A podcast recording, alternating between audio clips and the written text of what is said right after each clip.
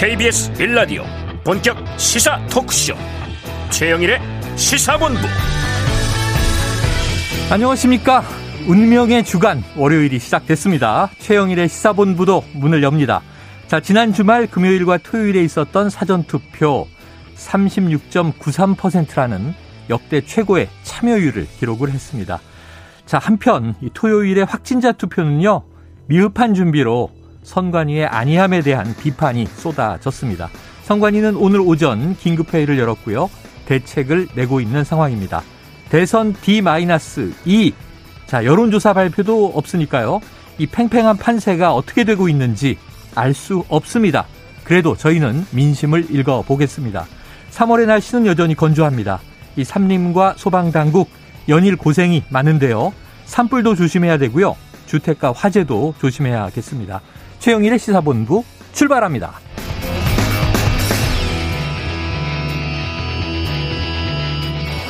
네, 1부에는요, 오늘의 핵심 뉴스를 한입에 정리해드리는 한입뉴스 기다리고 있고요. 자, 대선까지 2일 남았죠. 3일째, 이제 수요일이면 투표를 하게 되는데, 자, 특집으로 전원책 변호사를 모시고 함께하는 35분 인터뷰 2부에 이어집니다. 국제본부도 준비가 돼 있습니다. 한 입에 쏙 들어가는 뉴스와 찰떡궁합인 디저트송 신청 기다리고 있으니까요. 오늘 뉴스에 어울리는 노래가 있으면 문자 샵 9730으로 자유롭게 보내주세요. 선정되신 분께는 커피 쿠폰 보내드립니다. 짧은 문자 50원, 긴 문자 100원입니다.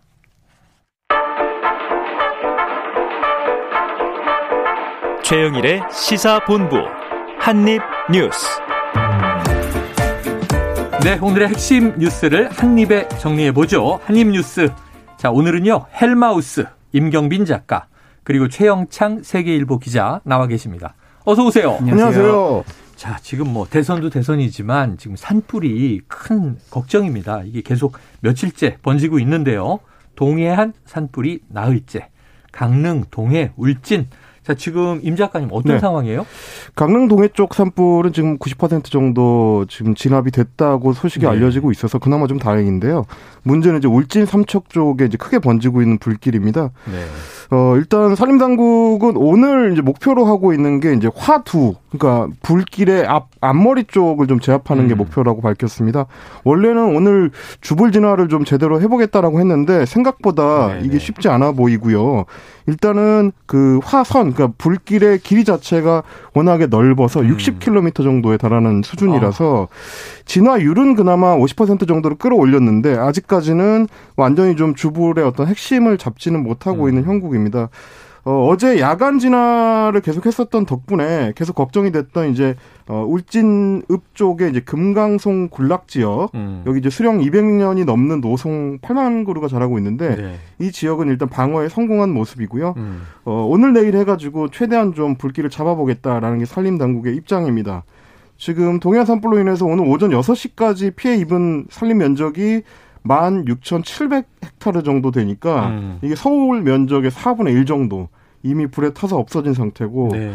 어, 다행히 좀 인명 피해가 직접적으로 발생한 경우는 없었습니다만은 이제 많은 그 불길 피해로 인해서 주택이 소실되고 시설물이 어, 소실되는 피해는 있었습니다. 그래요. 16,755 헥타르가 어느 정도인가 뭐 감이 안 오는데 여의도 면적의 거의 58배. 네, 거의 60배 정도 되는 예, 엄청난 서울 면적의 거의 4분의 1. 양간 지풍이라고 하죠. 바람 불고 워낙 건조한 날씨라 이게 진화가 뭐 거의 다 됐다 그래도 불씨 하나 튀면 또 번지는데 맞습니다. 지금 강릉 동해 쪽은 약 90%, 울진 삼척 쪽은 약 50% 진화 상황이고 이게 오늘 다 끄기는 어려운 상황이다. 그러니까 지금 산림당국에서 걱정하는 네. 거는 내일 이제 바람의 방향이 바뀔 걸로 예상이 되는데요. 아, 그러니까 동쪽에서 불어오는 바람으로 바뀔 거라는데 음. 그렇게 되면 자칫하면은 이제 서남 쪽에 그 내륙 쪽으로 불길이 번질 번지면. 수가 있어서 네. 그걸 막기 위해서 이제 그 전에 좀 최대한 잡아보겠다라는 입장입니다. 네, 또 울진에 원전 등 여러 가지 시설이 있는데 아슬아슬하게 막아내고 있습니다만 빨리 다 좀 진화가 완료됐다는 소식 들어왔으면 좋겠습니다. 이게 이 건조한 날씨에 또 비도 안 와요. 지난주 이번 주에는. 그러니까요. 그래서 이게 비가 좀 내려주면 큰 도움이 되는데 날씨가 도와주질 않습니다. 자, 이제 우리 또 모두 주택가 화재도 조심해야 되고요. 이런 날씨에. 지금 뭐 이 방화도 있고 음. 실화도 있고 이게 또 인재 가능성이 있기 때문에 우리가 조심하지 않으면 이런 큰 재난이 닥칩니다. 다음 이슈로 넘어가 보죠. 지금 확진자 굉장히 뭐 하루에도 20여만 명씩 나오고 있는 상황이지 네. 않습니까? 그러면 거의 뭐 닷새면 100만 명 이상 격리되고 있는 상황인데 사전 투표 이틀째인 토요일에 확진자 사전 투표가 있었어요. 대혼란인데 지금 선관위에서 뭐 사과는 거듭 나오고 있는데 어떻게 된 겁니까? 저도 현장에 있었는데요. 어, 취재를 나간 건 아니었고 가셨구나. 제가 이제 투표를 하러 갔었습니다. 그때 이게 어제까지 격리돼 계셨으니까. 네, 어제 이제 자정부로 이제 제가 격리 해제가 됐는데 오늘 네, 자정부로 네, 네. 토요일에 그래서 확진자 투표를 하러 갔는데 네. 시간 자체가 오후 5시부터 6시까지로 딱 제한이 돼 있다 보니까 음. 그때 확진자들이 한꺼번에 몰려가지고 네. 제가 갔던 이 파주 운정 지역의 투표 구만 하더라도 어. 어, 정말 수백 명이 줄을 줄줄이 이어서 서 있더라고요. 음, 음. 그게 아마 이 선관위에서는 그 정도로까지 사람이 몰릴 거라고는 예측을 못했던 것 같아요. 네네. 실제로 그래서 제가 투표를 할 때도 굉장히 혼란이 컸고 음. 기다린 시간 자체도 저도 한 두시간 정도 기다렸거든요. 어휴, 네네. 그리고 이제 투표 끝난 시간 보니까 7시 15분에 끝나더라고요. 네네. 그 정도로 됐을 정도로 혼란도 컸고 그리고 현장에서의 어, 이제 투표 기다리는 분들의 불만, 음. 여러 가지로 좀 나왔었습니다. 이번에 지금 문제가 된 거는 다른 무엇보다도 이제 투표 용지를 음. 투표한 본인이 직접 투표, 넣을 수가 없었죠. 투표하면 직접 넣을 수 없다는 네네. 거. 일단 그것 때문에 지금 제일 큰 문제가 된 건데, 음. 일단 선거 사무원들이 어, 투표 용지를 모아서 받은 다음에 그거를 투표함으로 옮겨서 다시 이제 어, 집어넣는 그 과정을 네네. 거치도록 했는데 그러다 보니까 이거 직접 투표도 안 되고 비밀 투표 원칙이 흔들린 거 아니냐 음. 이런 비판이 나온 거고요.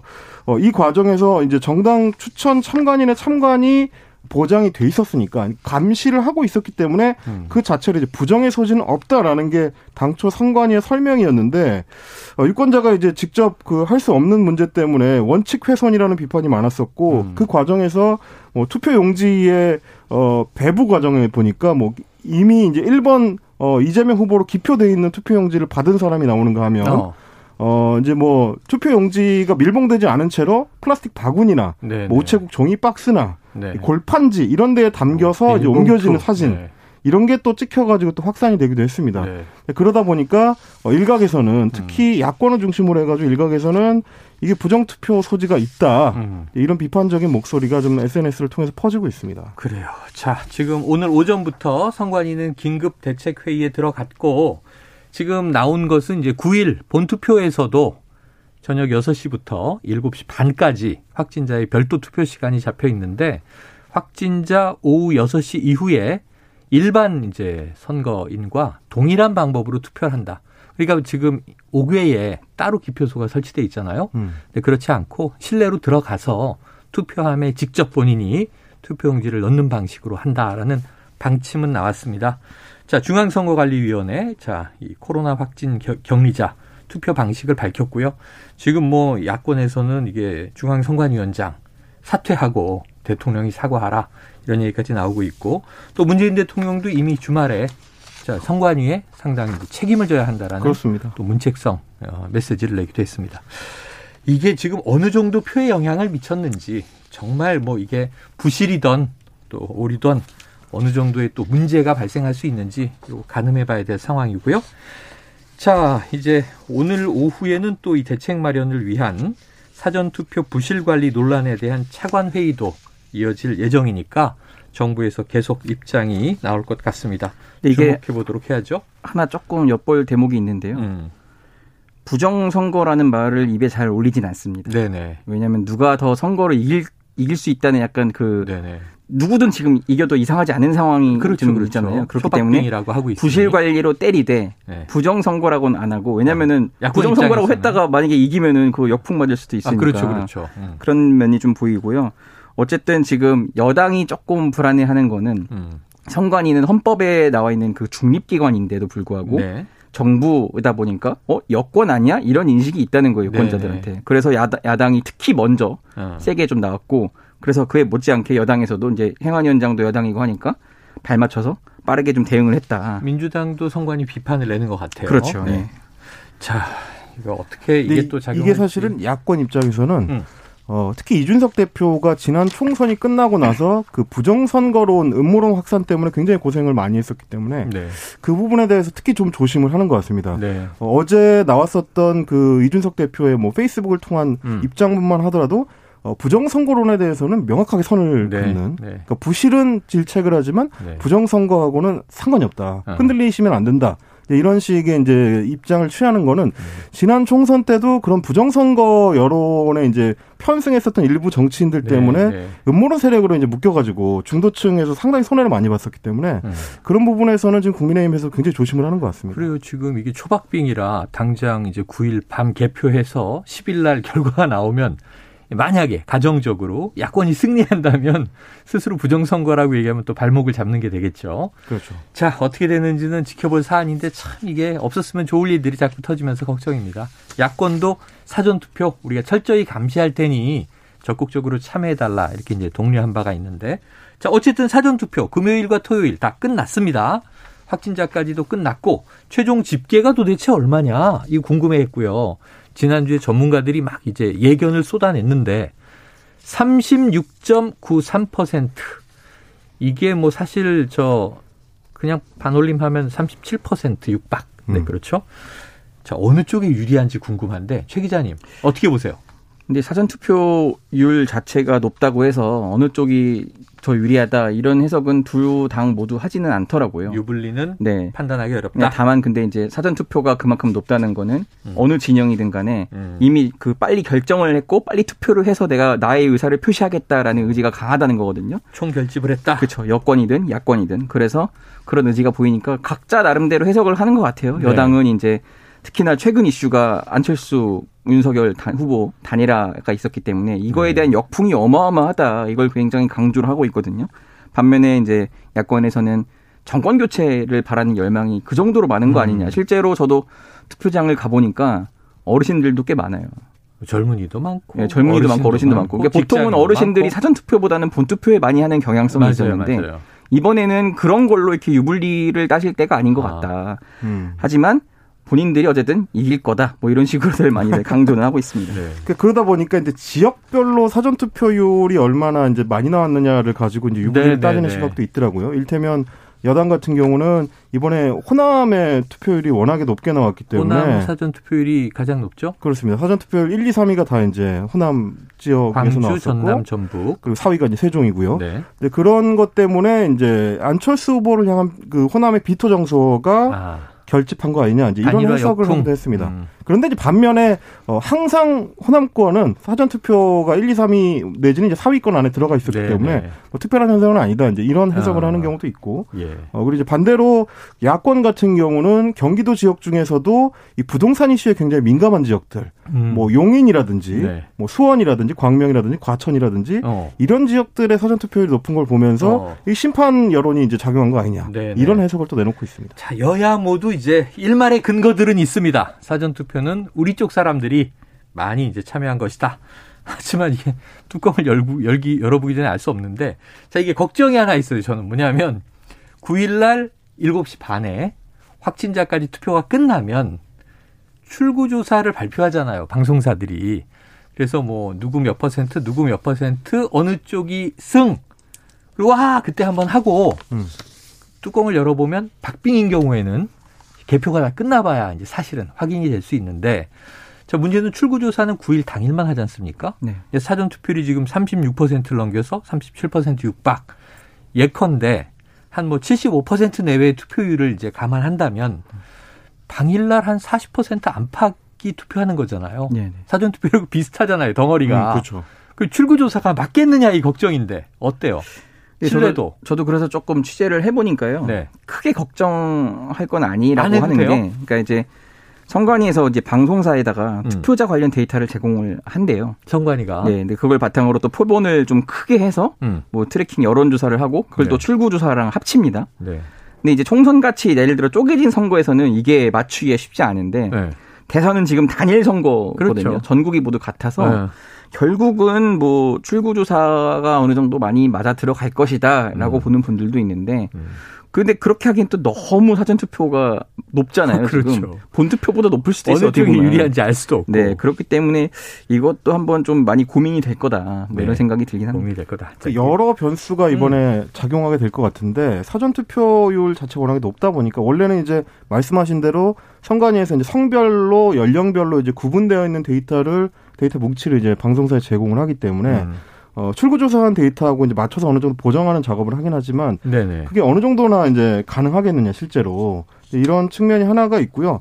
그리고 만약에 출구조사를 했는데 제일 좀 그 방송사들에서 우려하는 거는 네. 오차 범위 내로 아주 좁게 결과가 나왔을 경우에는 네. 어느 쪽으로 뒤집어져도 이게 할 말이 없는 아, 그렇죠. 결과가 될 수 있기 때문에 그렇죠. 그게 사실 제일 걱정이다. 이제 이런 얘기들은 있습니다. 자, 전국 유권자 4,419만여 명입니다. 이 중에 75% 투표율을 이제 예상을 해보면 1%가 약 33만여 명 됩니다. 1, 그러니까 2% 차이로 뭐 여당 이겼다, 야당 이겼다 출구조사 나오면 아, 이 개표 끝날 때까지 안심할 수가 없죠. 미국도 여론조사 기관이 많이 틀리더라고요. 아, 과연 우리나라 여론조사 어느 정도 지금 보정값이 잘 맞을지 궁금합니다. 아, 그러면서 이거, 이거 뭐죠? 조금 전에 속보가 하나 들어왔는데요. 아이고. 이 송영길 민주당 대표가 선거운동 중에 물체에 피습이 됐다? 뭐가 날아온 것 같은데 머리를 다쳐서 응급실로 갔다. 최 기자님 이거 혹시 취재가 됐나요? 저도 지금 방금 이제 네. 문자를 네. 받았는데요. 네네. 그러니까 신촌에서 유세를 하고 있었는데 서울에서 네네 그 송영길 대표가 네, 음. 갑자기 이제 뒤에서 어떤 분이 뛰어 들어오더니 어. 송영길 대표를 좀 찌르 머리를 이렇게 뭐 가격을 이렇게 가격을 어. 한것 같아요. 망치라는 얘기가 아이고, 있습니다. 네. 지금 근데 그래서 어쨌든 신촌에서 가까운 세브란스 병원이다 보니까 네네. 긴급하게 이송이 된 상태고요. 아, 직 여기까지만 지금 네. 아, 취재 나온 상태입니다. 자, 큰 불상사가 뭐 아니기를 바라는데 영상도 올라오고 하는 걸 보니까 좀 네. 연배가 있으신 분이 이제 뒤에서 망치 같은 물체를 휘두른 걸로 보입니다. 네네네. 이게 지금 어, 선거 막판에 굉장히 좀 큰 테러 일종의 테러 테러죠. 보이는데 테러 네. 폭력은 안 됩니다. 아, 이런 우리나라가 정말 선진국인데 좀 안타까운 소식이고요. 얼핏 지금 그 얘기를 하시니까 과거에 지방선거 때 그러니까요. 이 박근혜 전 대통령도 커터칼 피습이라는 안타까운 일이 있었는데 자 이런 이제 폭력 행사는 네. 결코 이건 뭐 마음에 들든 안 들든 민주국가에서 선거는 축제가 돼야죠. 네, 유세 싸움이 되면 안 되겠습니다. 있어서 안 되는데 지금 많이 과열이 돼 있다는 생각이 드네요. 자, 절대로 이런 일이 없기를 다시 한번 말씀을 드립니다. 추가로 속보가 들어오면 다시 상황 전해드리기로 하고요. 지금 12시 37분 넘어서 38분으로 가고 있는데 월요일 점심시간 교통 상황을 먼저 알아보고 오겠습니다. 교통정보센터에 김민희 리포터 나와주세요. 네, 도로 위로는 돌발 구간이 많습니다. 경부고속도로 부산 쪽으로 서초 부근 5차로에는 고장난 차가 서 있는 만큼 뒤로 한남부터 차량들 서행하고요. 더 가서는 신갈분기점에서 수원 사이로 속도 줄여 지납니다. 반대 서울 방면으로도 여전히 기흥 부근과 이후로는 양재부터 반포 사이로 지나는 차량들이 많습니다. 수도권 제일순환고속도로 판교에서 구리 방면으로 송파 부근에서는 작업 여파받아 차량들 더디게 지나고요. 이후로는 여전히 중동부터 송내 사이로 더딘 흐름 이어지고 있습니다. 서울시내 올림픽대로 공항 쪽으로 동호대교 부근에서는 사고가 났는데요. 3차로를 막고 처리 작업을 하고 있어서 영동대교부터 지나는 데만 20분 가까이 걸리고 있습니다. 같은 방면 강변북로에서는 서강대교 부근에서 하는 작업 때문에 뒤로 한강대교부터 정체입니다. KBS 교통정보센터였습니다.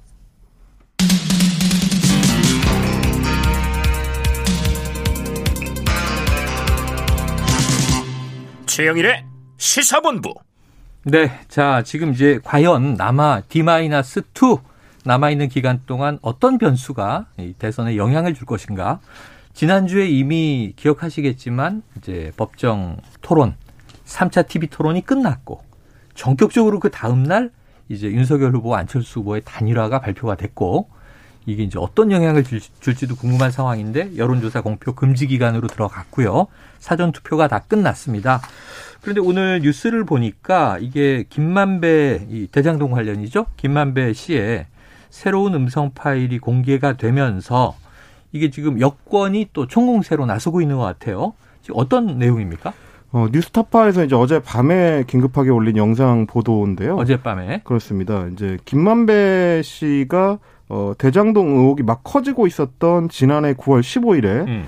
어, 경기도 성남의 한 커피숍에서 과거에 이제 언론계 동료였던 신앙림 전 언론노조 위원장을 만났습니다. 김만배와 언론노조 위원장 간의 대화란 말이죠. 그렇습니다. 두 사람 간의 대화 내용인데 그 대장동 의혹과 관련해 가지고 김만배 씨가 이제 박영수 전 국정농단 어, 사건 특별 검사 음. 그리고 이제 부산저축은행 사건과 어, 관련이 있다는 게 아직 좀 제대로 나오기 전에 이제 9월 15일이니까요. 네, 지난해 어, 9월 15일입니다. 그렇습니다. 이제 대장동 사건 초기 무렵인데 네. 보도가 되던 초기 무렵인데 그때 부산저축은행 대출 브로커 이 조우영 씨를 본인이 박영수 특검한테 이제 소개를 해줬다. 음. 그래서 어, 박영수 특검이 이제 변호사로서 어떤 모종의 역할을 했다. 네. 그 역할의 이제 연결고리가 그 당시 저축은행 특조 아, 어, 특별수사단의 이제 주인 검사였던 이 윤석열 예, 후보다 이제 이런 내용의 그 이야기들을 당시 윤석열 어, 네, 그 당시에 검사. 이제 나눴던 겁니다. 네.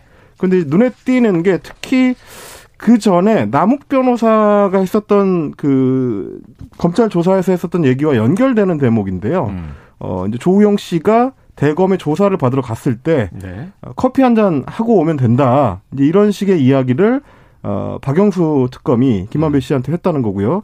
실제로 조우영 씨가 그때 조사를 받으러 갔더니 예, 특검에서 아 저 그 당시에 이제 검사가 이제 커피 한 잔 타주고 돌려 보내더라. 어, 검찰에 그럼, 조사를 받으러 갔더니 그렇습니다. 제대로 조사를 하지 않고 이제 그렇게 이제 무마를 해줬다라는 취지의 얘기를 한 겁니다. 음. 그래서 신학림 전 위원장이 뭐 박영수 변호사가 윤석열 검사와 통했던 거야 뭐 이런 식으로 질문을 하니까 음.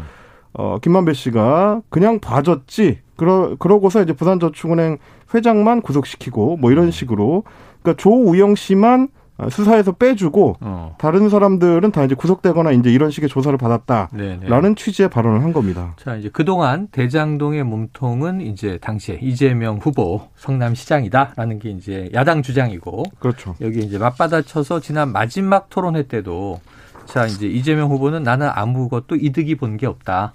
부산저축은행을 윤석열 당시 검사가 덮어주지 않았느냐. 그러니까 음. 몸통은 이제 윤석열이다라고 세게 치고받는 모습이 마지막 이제 그 공방전이었어요. 그렇습니다. 근데 지금 이제 말씀하신 어제 녹취는 김만배 씨가 언론노조 위원장과 이야기하면서 예, 마치 이제 윤석열 후보가 당시에 덮어줬던 것 같은 정황을 음. 김만배가 직접 이야기했다라는 녹취인데 자 여기에 대해서 국민의힘의 입장도 나온 게 있습니다. 이게 명백한 허위다 이렇게 반발을 했는데 이양수 국민의힘 선대본 수석 대변인이 대장동 게이트가 언론에 보도된 후 검찰 수사를 앞두고 김 씨, 김만배 씨가 지인에게 늘어놓은 변명을 그대로 믿을 수 없는 것은 당연하다. 이렇게 이제 반박을 하고 또 나섰습니다. 음. 자, 지금 최 기자님. 네네. 요거 좀 대선판의 마지막 뭐 영향 변수가 될까요? 뭐, 어, 될 수도 있을 것 같고, 음. 그러니까 민주당은 되게 하려고 열심히 노력을 하고 네. 있는 것 같고요. 오늘 당 선대본회의에서 이제 송영길 대표뿐만 아니라 음. 각 의원들뿐 의원들도 이런 말을 많이 했고 또 법사위원들이 또 좀 조금 전에 기자회견을 했습니다. 어쨌든 김만배는 이재명 시장이 공익 환수를 하려고 해서 법조인 투자자 모집에 어려움이 있었다는 취지로 발언했다. 국민의힘이 지금까지 한 주장은 거짓 정치 공세다. 음. 이러면서 결국은 몸통은 박영수, 윤석열 그런 그런 녹취록이 공개된 거다. 이렇게 지금 주장을 하고 있긴 해요. 음. 일단은 지금 국민의힘이 이래저래 당황한 모습은 보이고 네네. 그래서 초반부터 어떻게 대응할지가 빨리 보이진 않다가 어쨌든 어. 지금 이제 스스로 대응을 하는 것 같긴 한데 음. 근데 이제 민주당 한켠에서는 걱정을 조금은 하는 게 네네. 잘못하다가 역풍을 부는 건 아닐까 네. 이런 생각을 또 하기도 해요. 그러니까 이제 예를 들어서 이 신앙림이라는 분이 전 언론노조 위원장이라고 하지만은 그 뉴스타파의 무슨 위원으로 돼 있거든요. 네네네. 그러면 이제 이게 그 뉴스타파가 보도를 할 때 녹취록을 입수했다 이러는 건데 녹취록을 입수한 게 아니라 본인들이 취재를 해서 아. 그 통화를 그대로 이제 내보낸 거잖아요. 그러니까 이제 뭔가 당사자들끼리의 녹취를 입수해서 터트렸다기보다는 네네. 물어보고 들은 그렇죠. 직접 취재한 녹음 파일이란 말이죠. 네, 그렇게 될 수가 있고 그리고 또 하나 약간 변수인 게 지금은 이제 페이스북에서 사라지긴 했는데 이게 네. 이제 온라인 커뮤니티에서 돌고 있는 게 있어요. 네네. 그 이 김만배 씨가 근무했던 그 머니투데이라는 회사의 이제 뭐 후배가 아, 원래 기자였으니까 네, 법조 기자 폭로를 또 했다가 지금은 네. 글을 내렸는데 네. 이게 시점상 이 네. 대화가 일어난 시점상 이제 김만배 씨가 관련돼 있는 그 대장동 보도가 좀 일부 나왔던 것도 있고 음.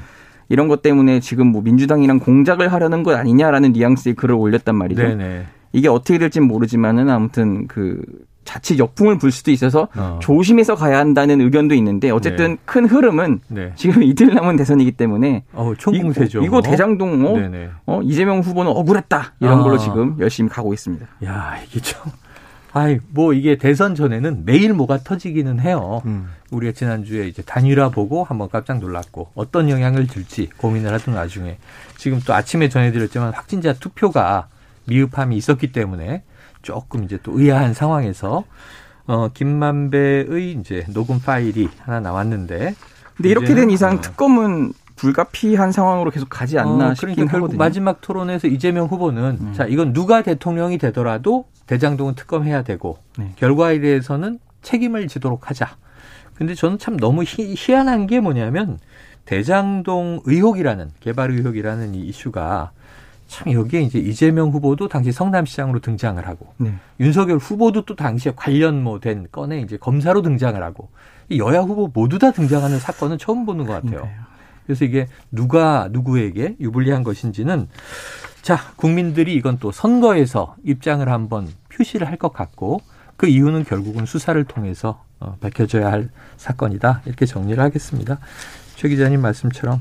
자, 근데 이건 또 야당의 입장도 어, 나와야 되겠네요. 일단 명백한 허위다. 이게 현재 이제 예, 입장인데. 그런 입장입니다. 그리고 김만배 음. 씨가 피의자인 이상 김만배 씨가 일부러 본인을 보호하기 위한 일방의 주장 아니겠냐 뭐 이런 네네. 식으로 지금 대응을 하고 있습니다. 아, 그러니까 이게 애초 시작부터 돈의 흐름을 따라라라고 수사에 대해서 많은 법조인들이 조언을 했는데 녹취가 처음부터 끝까지 말썽인 것 같아요. 그러니까요. 예. 지금 뭐 당사자들의 수, 말을 따라서 수사를 통해서 제대로 밝혀지는 것보다는 자꾸 이제 녹취록이나 녹취 파일 이런 네. 게 주로 사건을 끌고 가는 것 같아가지고 지켜보면서도 좀 피곤하긴 합니다. 자, 오늘 여야 유세를 한번 보겠습니다. 이재명 후보는 제주도로 갔고 윤석열 후보는 제주 일정이 잡혀 있었는데 네. 제주도를 네. 지금 안 갔다는 거잖아요. 그렇습니다. 현재 동선은 어떻게 되고 있습니까? 지금 윤석열 후보는 오늘 이제 구리, 하남 이런 식으로 해서 이제 어, 경기 수도권. 남 네, 수도권 경기 동부부터 해서 남부로 이렇게 쭉 돌고 있고요. 네.